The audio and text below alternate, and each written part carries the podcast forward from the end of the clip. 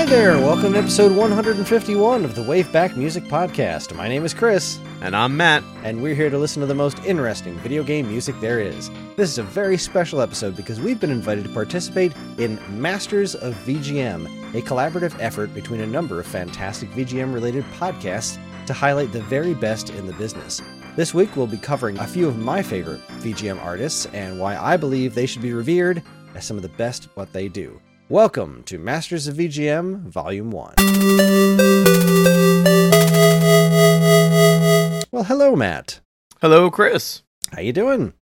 I am good. How are you? I am also good. I am excited to listen to uh, listen to this, uh, to to share my picks, and it was a, it was fun to try and put this stuff together.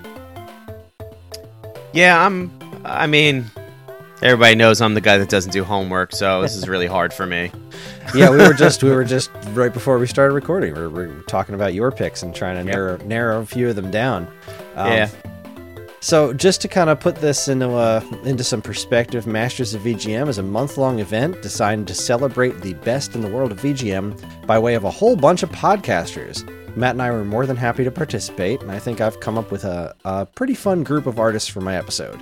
Obviously, my list could be a whole lot bigger than four, but in the interest of sticking with the original concept of Masters of the VGM, uh, the Masters of VGM series, which was to decide who would be your quote unquote VGM Mount Rushmore, uh, we decided to keep it to four composers per person. I split mine between two obvious favorites and two other favorites that I think had a tremendous influence on what VGM could be at their respective times in the industry. Uh, so each composer gets two songs, which also uh, which was also pretty hard to narrow down for all of them. Uh, but I did what my heart told me, and uh, we can get to work. So yeah, two uh two obvious choices from me, and you know if you know me, the other two choices probably aren't that hard to uh they're on that that far out on a limb, but I think I did a good job of justifying them being as part of my my VGM Mount Rushmore. It's you know, I wish, I wish I had the problem you did. You're like, there's just too much. I mean, there there is re- in reality. I just, I'm just so bad with names, and I'm so bad like remembering things, and so I'm there's a there are points I play video games where I don't almost don't even notice the background music, and I do a video game music podcast. Like, what the hell's wrong with me? so it's gonna be an interesting, you know, journey here for me.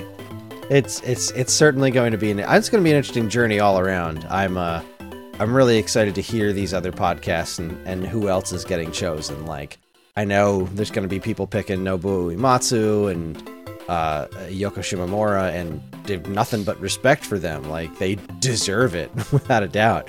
Uh, just coming down with four for myself is like it's a it was a, a bit of a bit of a tough one. Um, I'm actually just sent my picks into Bedroth on our Discord server so that he can update the website and whatnot. And uh, it seems that at least one of mine is on his list as well, which is pretty cool. So I Hooray. think that I think that's the part I enjoy the most about these kind of collaborative efforts is to really see what other people bring to the table. I remember when I was a kid, I hated doing science fairs, right? I just hated doing all that work and yada yada. Nobody really cares how a stalactite is made, trust me. But I like to see all the other presentations that like other students made, and I would intentionally walk around and just be in awe of it. Like, wow.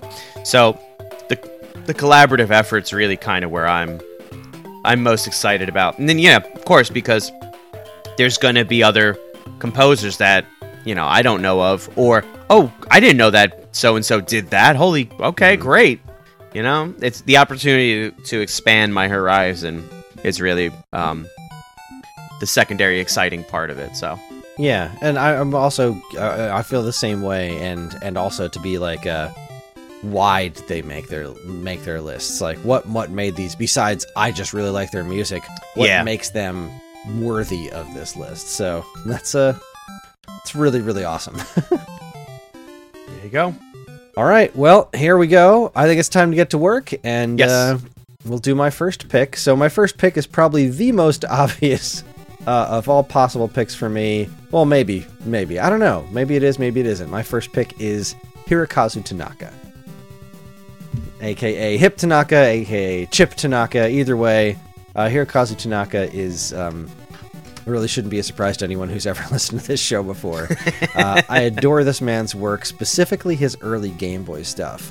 Um, he's done a whole lot with his career after he left Nintendo. Uh, he does a lot of really awesome chiptune related stuff, but there's there is very few there are very few other composers I think that captured the the spirit of what it was to be a Nintendo fan and the spirit of Nintendo gaming at the beginning of the Game Boy's life than Tanaka. Um, you know everything from from uh, balloon fight for NES and uh, uh, Dr. Mario all over the map. Like this guy's work is just insane. Um, so picking two songs of from Tanaka's catalog was a little tough, but I think I did okay here. Just kind of showing the range. My first pick is one that um, it was the first song we ever listened to on this podcast. I know I've brought it back time from time to time, uh, and it is Pennsylvania from Balloon Kid. And I just think it is the most perfect Game Boy song ever written. Uh, so uh, this, let's go ahead and give it a listen. Here is Pennsylvania by Hirokazu Hip Tanaka from Balloon Kid for Game Boy. Enjoy.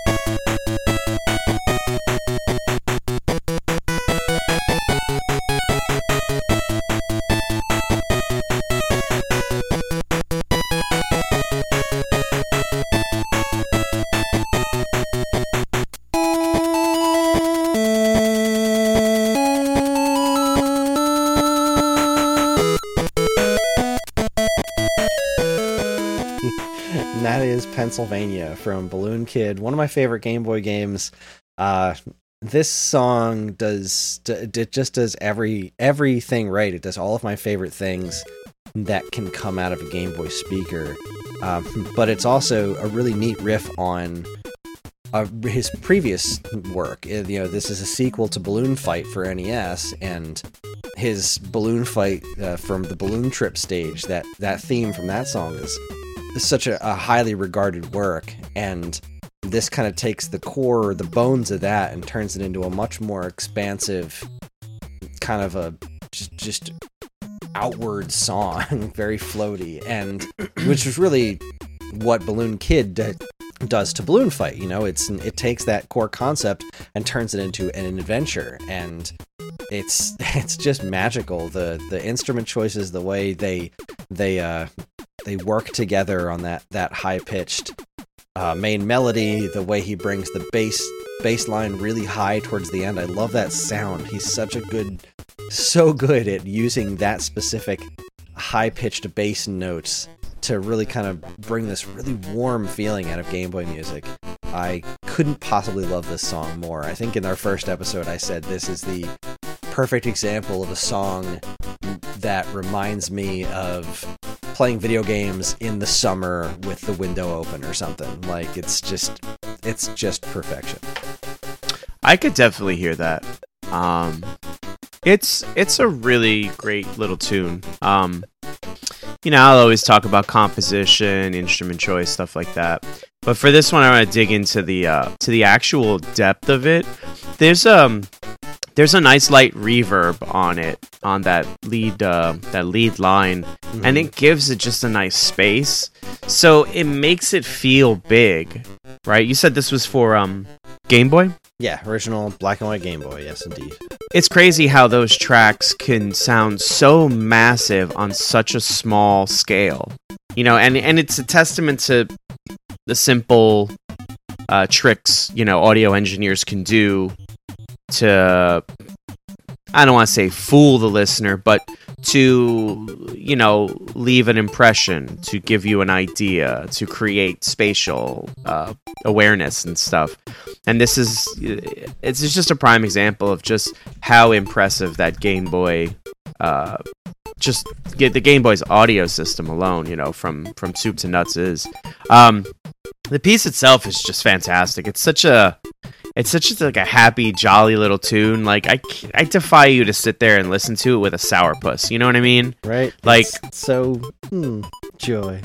yeah, I, I, I. This is my first time maybe really hearing it. Um, maybe in a while. I don't know if if my whole life was going down the tubes and I heard this, I'd be like, ah, you know what? Yeah, maybe it's not that bad. I don't know. This this song's kind of doing it for me right now. You know what I mean? It's it's a really good piece of work. Obviously, you know, well accomplished composer. You know, it's we can gush about him for days. And and I'm sure, honestly, I'm sure other other um, podcasters will have you know other bits of music from him, and they'll say just the same stuff, man. So. Yeah, I feel I would be surprised if I'm the only person who puts uh, Tanaka on the list but I also would be I would be surprised if somebody else picked this tune uh, from all of his work. So well, see what happens. yeah. All right. Well, my second uh, Hip Tanaka song is a bit of a different animal, but kind of a similar, I guess, similar core value to it. So my second pick is actually from Smash Brothers for Wii U. And this was him doing a remix of one of his earlier songs for Smash Brothers. Uh, so this is Chill version 2 from Dr. Mario. And this is a really cool modern take on his original song Chill from Dr. Mario, the NES version specifically, uh, is what he's messing with here.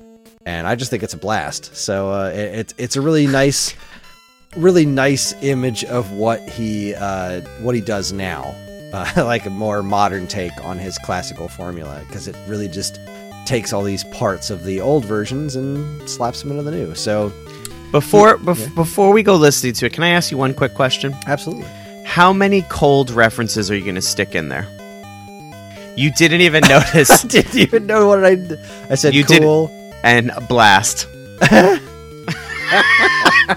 I'm just sitting here and I'm counting them and I don't know if the audience noticed, but I definitely noticed. It was Pro- not intentional. But, uh, proceed. Uh, wonderful. All right. well, here is Chill version 2 from Super Smash Bros. for Wii U. Enjoy.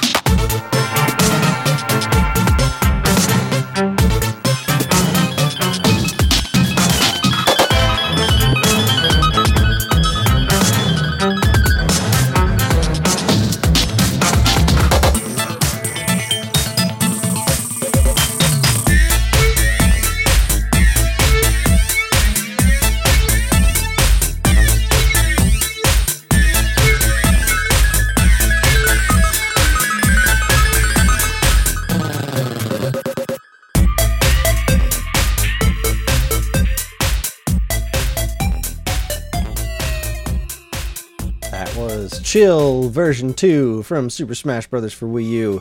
Uh, I love the original version of this song, and I just think this one's such a cool remix of it. Did it So again. not- Uh, there you go. Uh, so I'm not a huge fan of um, Dr. Mario just as a game, um, but I do remember some of the music really sticking out.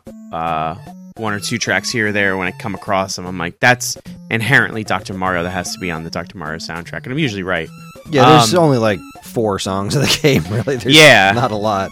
Right, which is probably why some of it actually has really stuck with me over the years because it's just over and over and over. But um, that, I mean, look, I'm a big fan of remixes. I love remixes. I love mashups. I love stuff.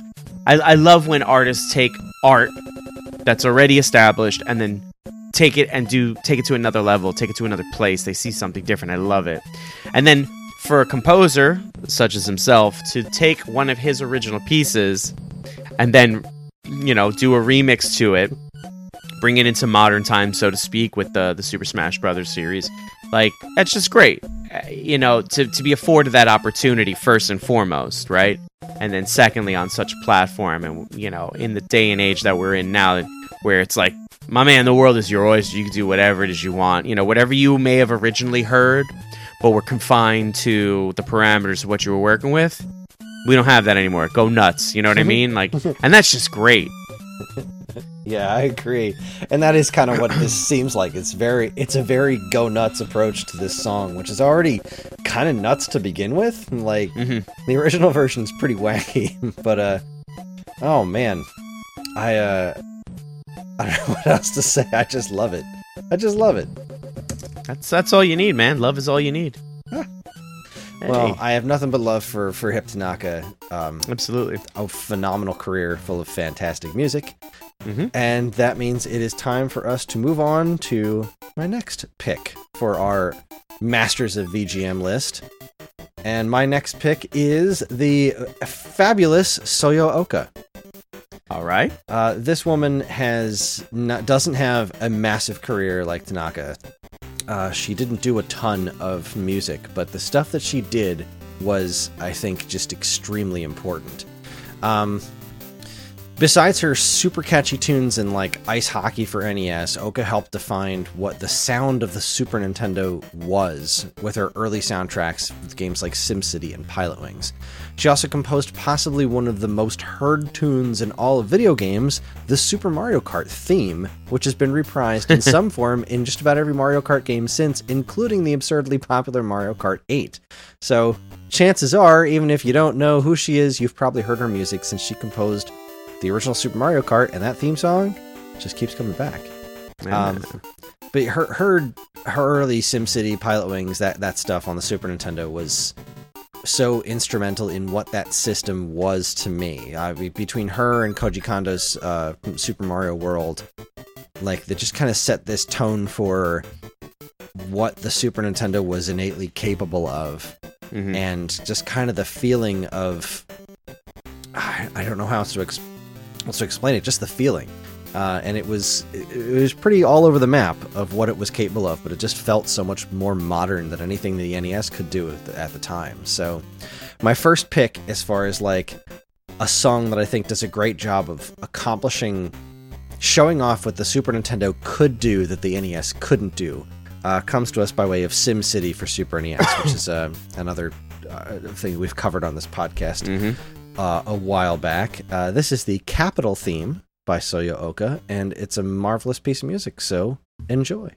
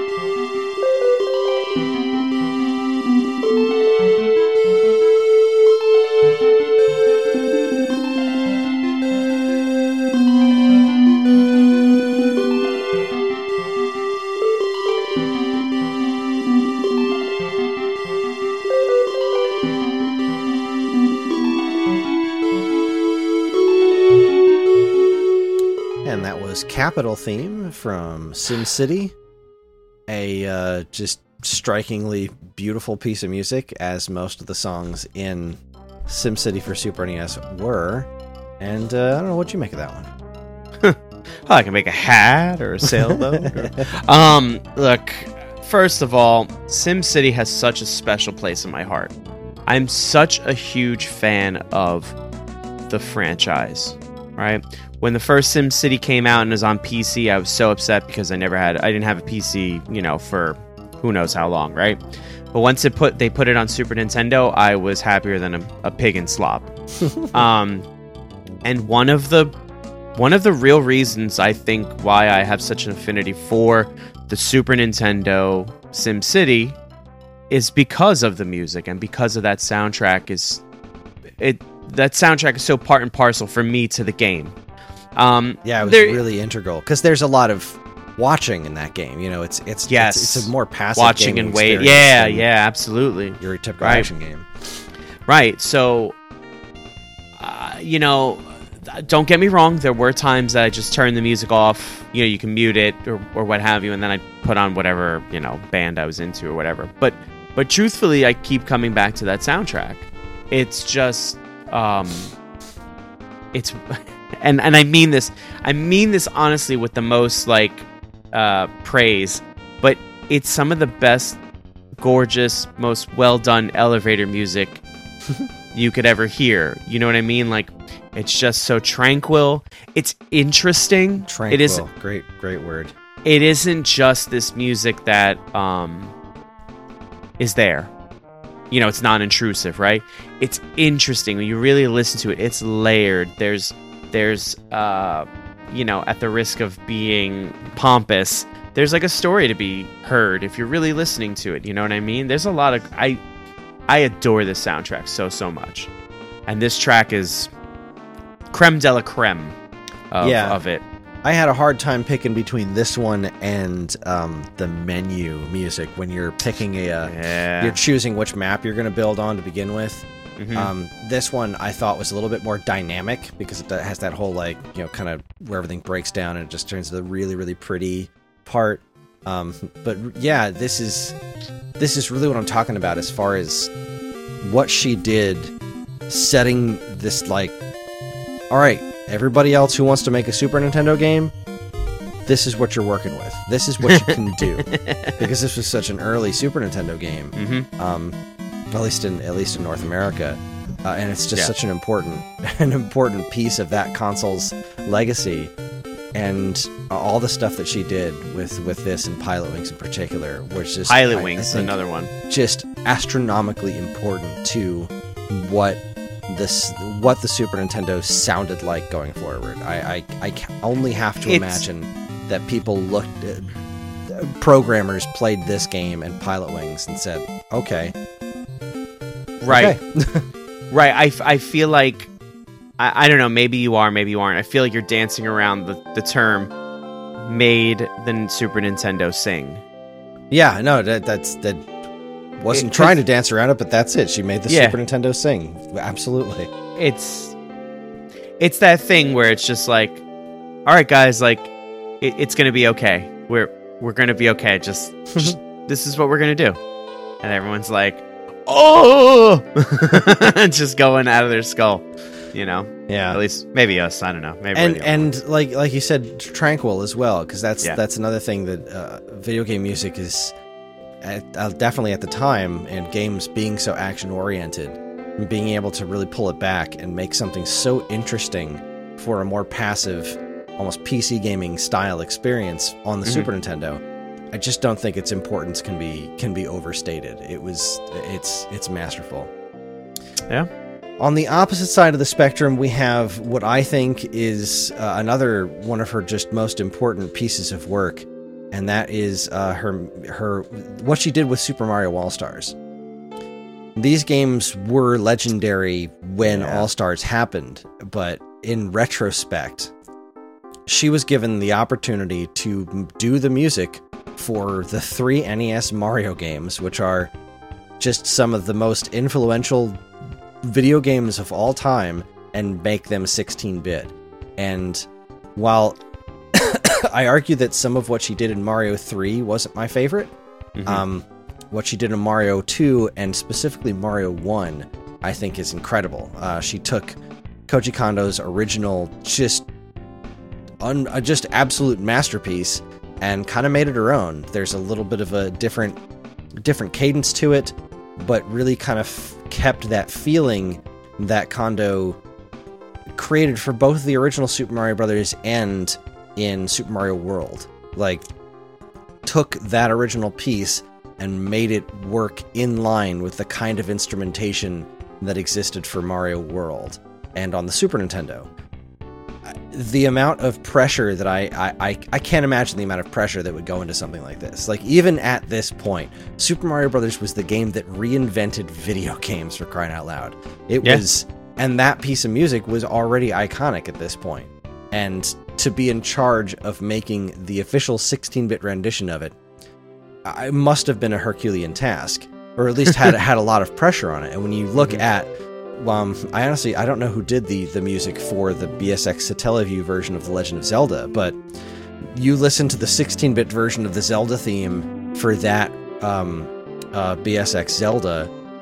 It's nowhere near as comprehensive or as good as this. It sounds like cheap and hollow, whereas this sounds outstanding. And we're talking about the the song I chose was the 1-1 overworld theme from Super Mario Brothers that Soyo Oka absolutely knocked out of the park. It's one of the one of the best video game tunes ever written, and I think her rendition of it for Super Nintendo is masterful. So let's listen to Overworld from Super Mario All Stars. Enjoy.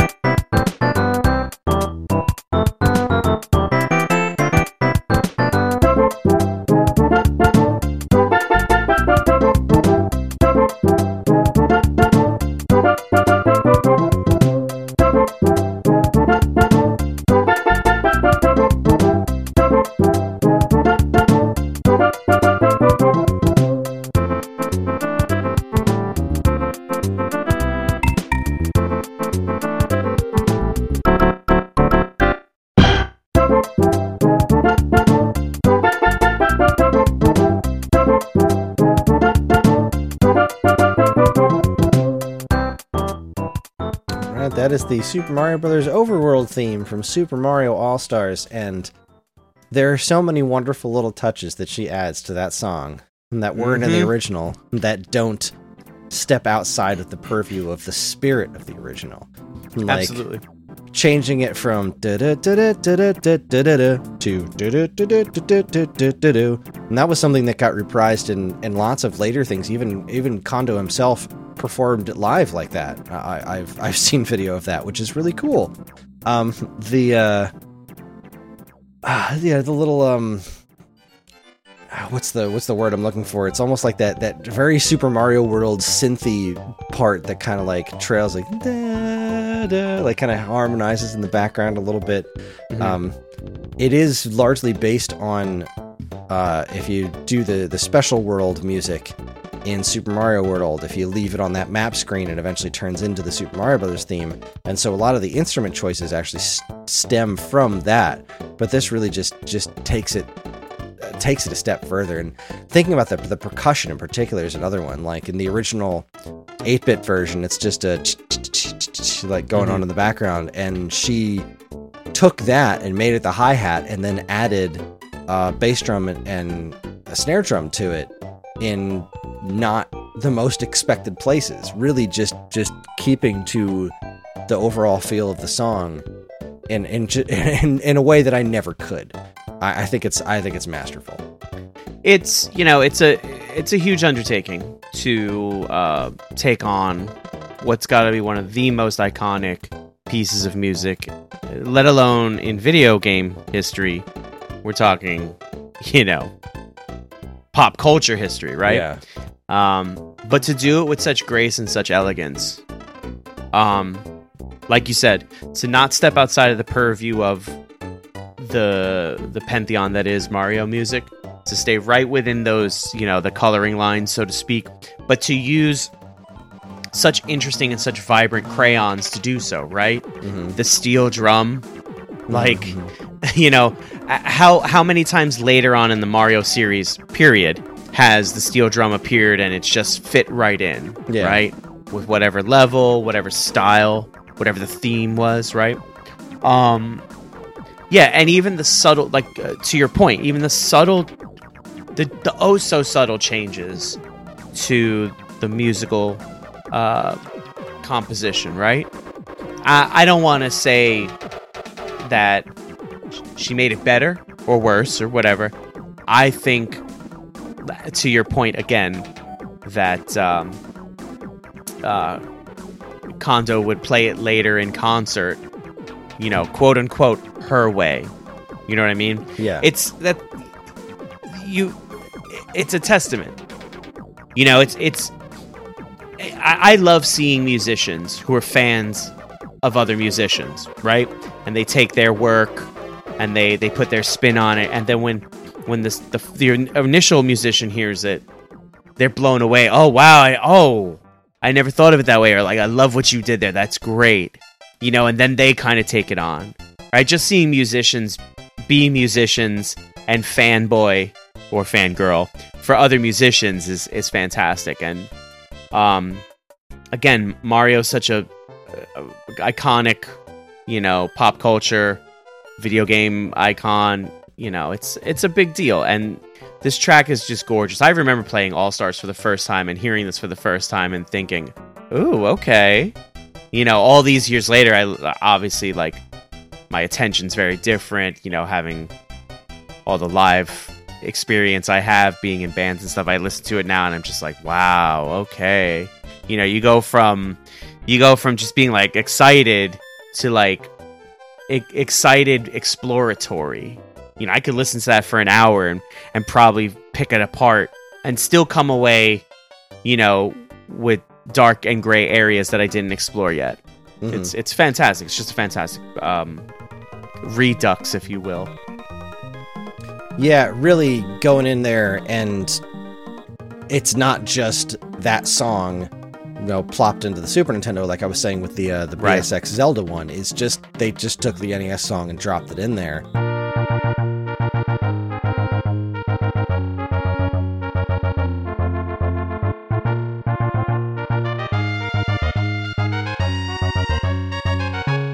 Whereas this is the song was reinvented as if it was being written for this platform instead of redoing an NES song. Uh, yeah. I think she did a fantastic job, and it's why I think she deserves to be on uh, the uh, considered a master of VGM. I see what you did there. Okay, next up we have another one of my most obvious picks, and that would be David Wise. Hey. There he is. Uh, I adore this man's work. Obviously, if you've ever listened to this show before, you know how uh, how much I love David Wise's work. Um, let's see, what did I write down in my script? My third pick is David Wise, another one who shouldn't be a surprise to anyone who's ever listened to the show before. Wise is known mostly for his Donkey Kong work more than anything, but his career spans much farther than that. Besides his, excep- his exceptional original works, Wise did some really amazing stuff converting arcade compositions to the NES. For example, our first track from him, Wise come, uh, our first track from Wise comes from the NES port of Super Off-Road, uh, which Rare developed for Tradewest. Wise took on the task of adapting Sam Powell's original music from the arcade game to the NES and handled it in a way that most other arcade ports on the platform could only dream of. Even Konami's own arcade NES to NES ports like Turtles 2 the arcade game I don't think can stand up to what Wise did in games like this or Marble Madness. It's Mm, Marble it is- Madness. right? It's this Yeah. incredible skill combined with his original compositions as well that I feel genuinely earns him the title of Master of VGM. So this track is called Huevos Grande. I was waiting all episode for you to say that. Uh, this comes from the NES port of Super Off Road. Now, there are other ports of Super Ah. Off Road where other people just did their own original songs for those ports, including Tim Follin. Uh, did I think was the Genesis one or the Super Nintendo one? Either way, this was the NES port converted the original game's music, and this song is super cool. This whole soundtrack is great, and it sounds so good coming out of an NES. Uh, and I personally think a lot of these songs sound even better than their original iterations, which I also feel the same way about Marble Madness, which is another uh, game that David Wise converted somebody's original arcade work to NES for. But either way, this is Huevos Grande from Super Off Road for NES by David Wise. Enjoy.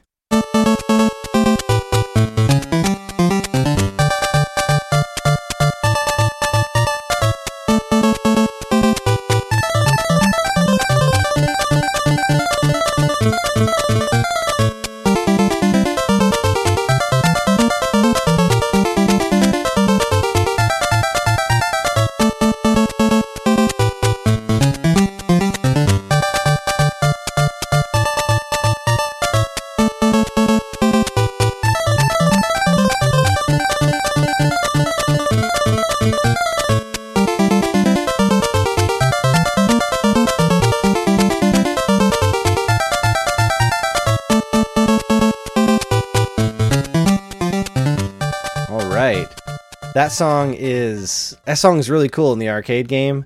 Um and there's as you can tell there's a lot going on in it. Uh this would be a pretty easy song to mess up unless you were literally just dragging and dropping, but I Mhm. think the way that David Wise put this together makes it really work for this system. It's just extremely well. It sounds so good. It sounds so complete, almost like it was an original composition for this. Um, so yeah, what do you think? Uh, I'm not really familiar with the um the arcade version, uh, so I'm I'm really just gonna talk about what uh what's there. Um, look, David Wise, like if if you listen to 30 seconds of the show ever, you know what I mean. You you know how Chris feels about him. I'm a big fan too.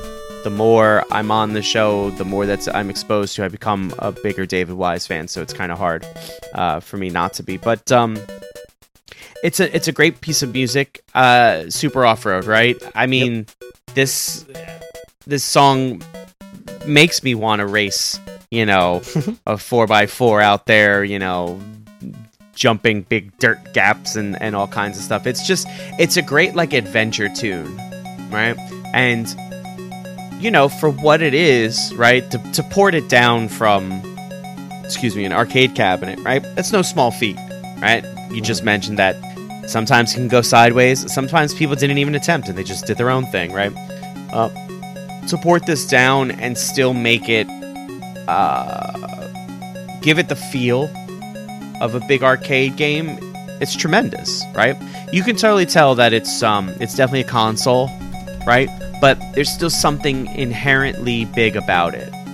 Um and there and, and there's no tr- there's no audio tricks in there like, you know, I talked about it before where you know, you'd hear some reverb or maybe some delay to give it some space and and um, distance, but there's none of that there. This just feels big. It feels bigger than it actually is in a way that I can't quite quantify. Mm-hmm. Uh, I might have to get back to you on it, but uh, all in all, just a, a fantastic piece of music. Yeah, No, I it- really. The, the, the, this this port of this game in general was outstanding, um, Mm-hmm. but this uh, the music really really nails it. Really really nails it. Just love it. I will not fight you on it. well, uh, so adapting other people's work to lesser hardware is certainly a, a, a- a thing worthy of VGM mastery, uh, but also making your own stuff, which we haven't done Donkey Kong Country 2 on this show yet. I I don't know how at this Well, point, but I mean, we did we did the original Donkey Kong Country, so uh, not that long ago. So two is probably coming up in the not too distant future. Uh, I know I've pulled a lot of tracks from. I really almost went with his uh, Boulder's uh, Boulder's Realm from uh, Snake Pass, which is uh, just such a wonderful encapsulation of how great he is with modern work. But I decided to jump back into some Donkey Kong Country 2 because we haven't played it on the show yet. Uh, and I wanted to go with one of my favorite songs that I think is a little um a little underrated in terms of Donkey Kong Country 2's soundtrack. You, you think of that that that game, and what's the one that everyone goes to is Sticker Bush Symphony, which is a, just one of the, the most amazing songs ever written. But I decided to go with Hothead Bop, which is Hmm. a, uh, just an outstanding piece of music that incorporates lava sound effects into the background. Um, it's really chill, and I love it. It's such a good tune. So here's Hophead, Hothead Bop by David Wise from Donkey Kong Country 2. Enjoy.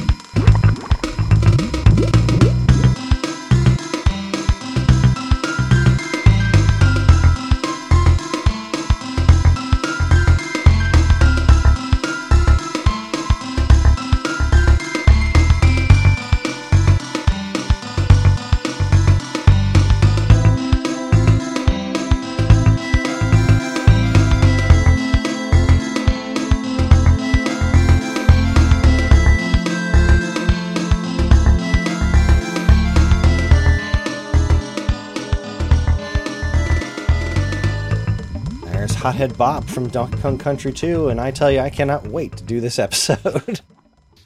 it's such an interesting track. Um, it.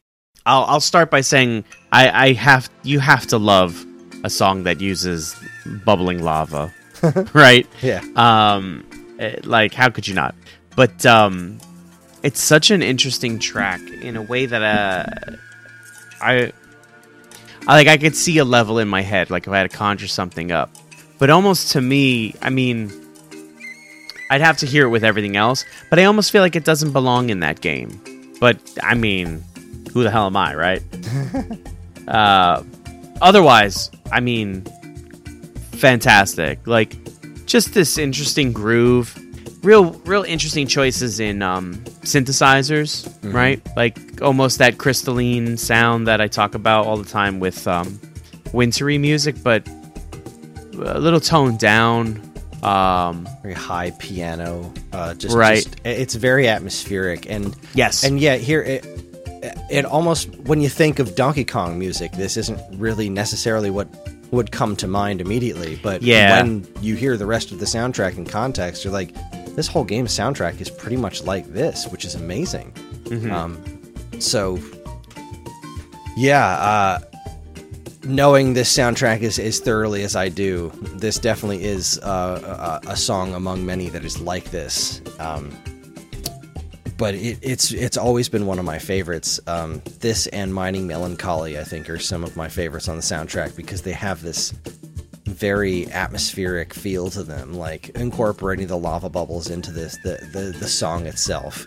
Um, the more sea shanty flavored stuff even kind of kind of matches this in style because of its its very just kind of chill nature whereas the action of the game is carrying the action of the game but it's the, the music is not detracting from it but at the same time it isn't adding a ton of intensity until it wants to um, which is the, the the game does extraordinarily well and, and the whole soundtrack does because David Wise is a freaking master.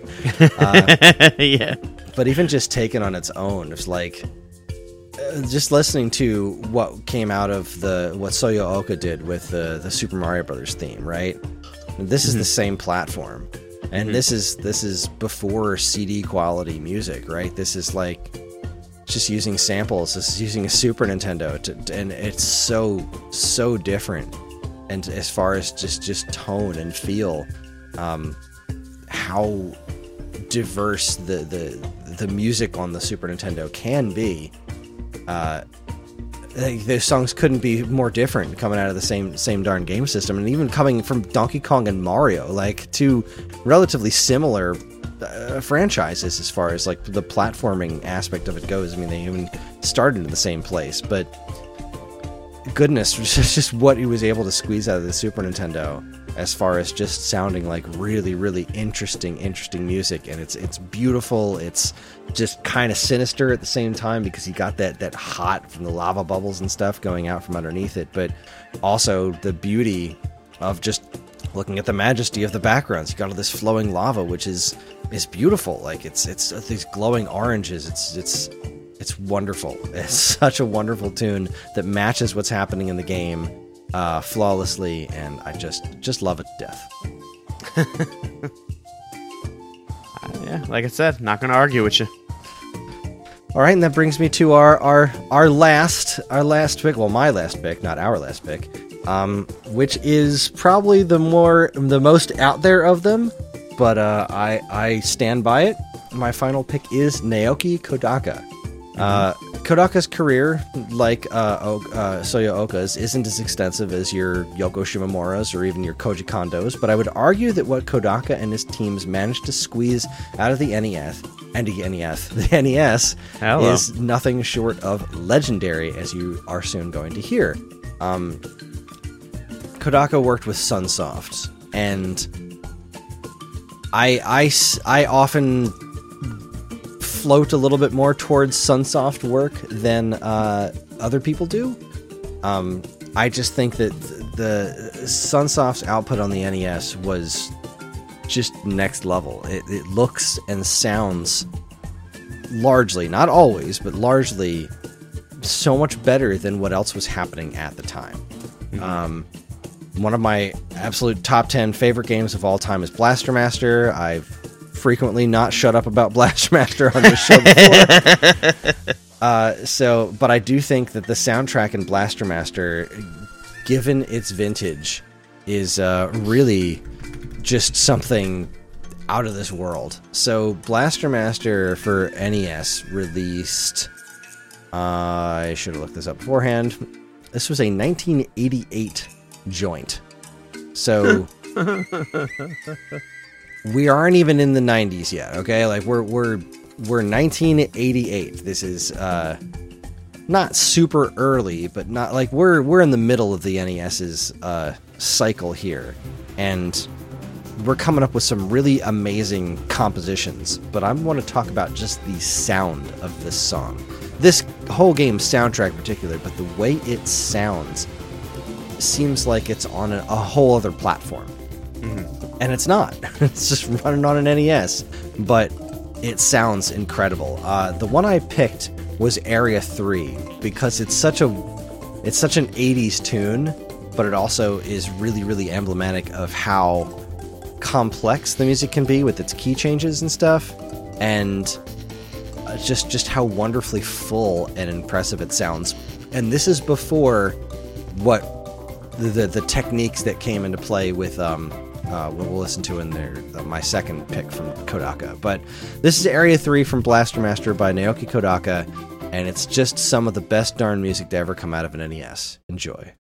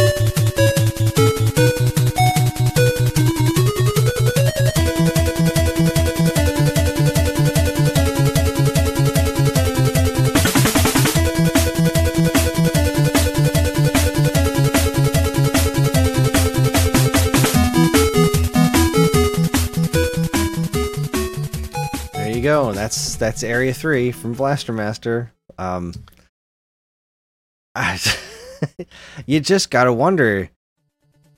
As I do, I, I just listened to this and I remember playing it for the first time and thinking this game looked and sounded unlike anything I had ever seen. There's there isn't more detail. It just seems like there is. It's just a complete mastery of what the system was capable of to make music sound like this. I, I just truly You- marvelous. You know, you're absolutely right. Like, I'm listening to it and I'm thinking there's a lot going on here. But when I really think about it, what did I just listen to? There wasn't a lot going on there, right? It's just a couple of simple instruments really just banging on all cylinders. Yeah, they're Ah, ah. working together. To, they're they're more than the sum of their parts, and the, the same thing goes with this game's visuals. You look at, I look at some of the monster designs, like they seem like they have all these moving parts, these really intricate designs, and then you really look at them and like, no, they really don't.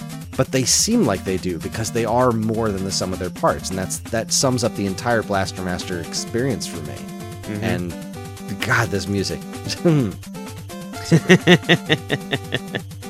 Yeah, I mean, this is a great piece of music. I'm a big fan of this. It uh, to me, it's a it's a big um, it's a big touchstone, sorta, to the Nintendo era of music. I feel like this is very Nintendo, but like, but like again, to steal my own term, like Nintendo banging on all cylinders. yeah. You know what I mean? Um, this is some really standout stuff. Uh, you know, in in a in a sea of of video game music, this really stands out to me. Completely agree. It's such a standout piece, and on a, on a soundtrack that is almost nothing but standout pieces. Really, I love this soundtrack to death. But so the opposite side of the spectrum, later in the uh, the NES's life, Kodaka and his team, like Kodaka would do the compositions, and then he would work with these teams of um, programmers to do really cool things, and they kind of pioneered this extra fuzzy bass sound where they I believe and I could be getting this wrong because I am I am I am but one man. I don't I, I I may be full of crap, but I believe the way this works is that they used the uh, NES's sample channel to sample an actual bass sound to make this really unique kind of deep fuzzy bass noise and it's it's attached to a lot of later Sunsoft games on the platform. The song I chose to highlight it and just the overall mastery of this craft uh, comes from Journey to Silius. This is Stage Music 2 by Naoki Kodaka, and it's a super cool song. So here you go.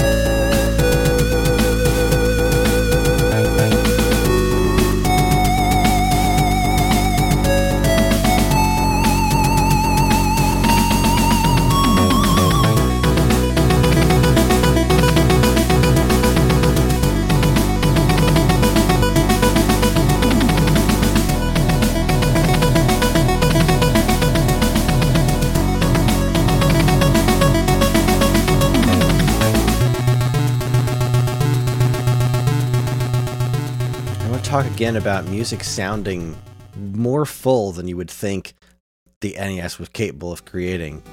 Uh, I just can't say enough good things about this song. It's so like that that fuzzy, crunchy bass noise that they use.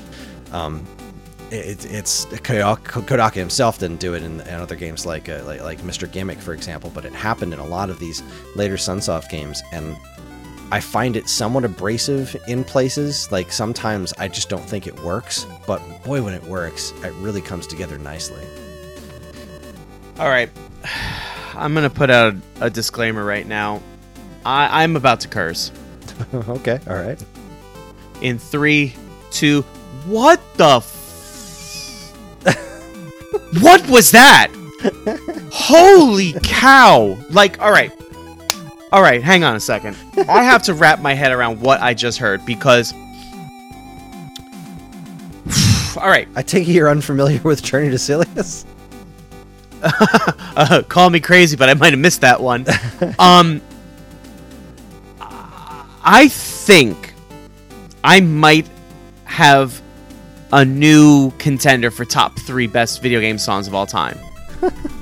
I cannot believe what you just played for me. That song has blown me away. I am going to listen to this song all day today for the rest of the day. I'm not even joking you. That was among some of the best music I have heard in a while, right? And some of my favorite bands have put out new albums. You know what I mean? this song that just played has blown not only my socks off, it has blown my wig off, okay? First of all, it it like like a hammer. I'm telling you, it hits all of my like my leanings in music, right? I love industrial music. I just saw Frontline Assembly like 2 weeks ago. They were amazing, right? I love electronic music. I uh, like I I'm sitting here and listening to this and I have this like dream of grandeur that I'm going to get back up on stage one day. and I'm like, this is the song that I'm going to play when the lights go out and we're going to take stage. I'm not even joking you. I was like, this song is amazing. And then the second part came in with that lead, and I was like, stop. Oh, yeah. you have no business being this good. Sit down. You're disrupting the class. I'm sorry. Holy cow. What was the name of this game again? It's called Journey to Silius. And, uh, yes, okay. I believe it's it on does- Nintendo Switch Online, as a matter of fact. Like, if you have NSO, this is just, this is on your system. Uh, uh, give it a whirl. It's a hard game, but the soundtrack's nuts, man. the soundtrack's good. If this, if this song is indicative of the rest of the soundtrack, mm-hmm. I'm, I'm sold. I'm looking really quickly because I know I used to own and have played several Sunsoft games, and I'm, I'm scanning very quickly, and obviously Blaster Master. I had the Batman game uh, Roadrunner's Death Valley Rally. Oh man, there's a few games here I'm seeing. Uh, uh, Spy Hunter, Fester's Quest, yeah. Super Fantasy Zone, definitely, yeah, definitely, definitely. Oh, Daffy Duck the Marvin missions. oh, that's a that's a Super Nintendo one, I think. Uh, yeah, but. I think you're right. But yeah, yeah. Now I'm getting further and further along. But still, those Nintendo games, you're absolutely right. They because because I'm sitting here going, I know that sound. I I know I've played Alien Syndrome. Alien Syndrome. Oh my goodness. Wow. Yeah, Spy Hunter. Right, right. Yeah. Yeah, you're right though. The um, the Sunsoft. Uh, I don't know orchestra. I don't know which one to call it. They they they have a very uh, specific sound. Um, but this song, wow, just wow. I'm I'm I am I'm blown so away. Glad you liked it. Uh, yes. So yeah, um, according to Wikipedia, again not the, the, the, greatest source in the world, but according to Wikipedia, most NES composers would use the digital channel for sampled drums and the other channels for melodic content. But for Journey to Silius, Kodaka, with the programming assistance of Nobuyuki Hara, Shinichi Seiya, and Naoshi Naoshia Marota, again, blanket apologies, uh, used the digital channel for a sampled bass line and the triangle channel for a kick drum. It's such a cool piece, and like I said, this that that specific bass sound comes out of a lot of like um, if you've ever played Ufouria or uh, uh, the Japanese game is called Hebereke, uh, or Mr. Gimmick, another great great NES soundtrack. Uh, again, Sunsoft that that kind of fuzzy bass. Even Batman: Return of the Joker is probably what it's most famously from uh, used in. That kind of really thick bass sound. Um, I believe it originally stems from Journey to Silius, uh, which itself has a, a, really fun history. It was uh, originally built as a, an adaptation of Terminator, um, but mm-hmm. then they lost the license to make a Terminator game, and so they just kind of changed things up. so just enough that you just enough notice. to make it like like the Terminator or something. uh, super cool game, uh, and a wonderful soundtrack, and I think is, is an excellent display of why Naoki Kodaka deserves to be a master of VGM. Man, oh man, I, I have I'm sitting here right now staring at the uh, OST when when we when we end this episode. I am going to listen to it while I do household chores. I might break stuff. I don't know. I'll report back next episode. It's good stuff, and uh, there Ollie's Ollie's done a couple of uh, Journey to Oh, covers as Of well. course he so has. Of course he has. Like, who are we kidding? Something more for you to look forward to, and uh, that did that's it. That wraps it up for me, and that wraps it up for our show. Join us again next time when Matt will bring us his four Masters of VGM. I am very much looking forward to it. I can't wait to see what he comes up with. Yeah. Wait. Yeah, I can't wait to see what he comes up with. Same here. All right, uh, we here at the Waveback Podcast are incredibly grateful to everyone who listens, and we love communicating with you when we can. And we have a couple of ways you can do that. There's the Geekade Discord channel, in which we have a Waveback chat where we frequently discuss all manner of stuff relating to video game music and whatever our next episodes are going to be. We also have a Waveback forum page over on Facebook that I pay almost no attention to. Uh, but if you really want to dive in, you can find it by searching for Waveback on Facebook. Of course, you can still always send us an email at mail at bk.com, and while you're at it, check out all our social media channels, which you should totally follow, totally follow, like, and subscribe to if you haven't already. And be sure to check out all the other great content we have on our site over at geekade.com. We're going to leave you with a similar song to what we left you with last time. In the previous episode, we listened to Hip Tanaka's beautiful Balloon Kid ending theme. And this time, we're going to leave you with one of my absolute favorite ending themes of all time for any platform ever, and that is Rocket Ship Ride from Super Mario Land. Another example of Tanaka just doing just doing the Game Boy justice, and uh, really just a great piece to to leave people with. So that's what I got. Thanks everybody for listening. Thanks all of our fellow podcasters that are involved in Masters of VGM uh, for bringing up this wonderful uh, situation here. I'm really happy to have been a part of it, and uh, looking forward to hearing what everybody else has. And that's it. Thanks for listening, everybody.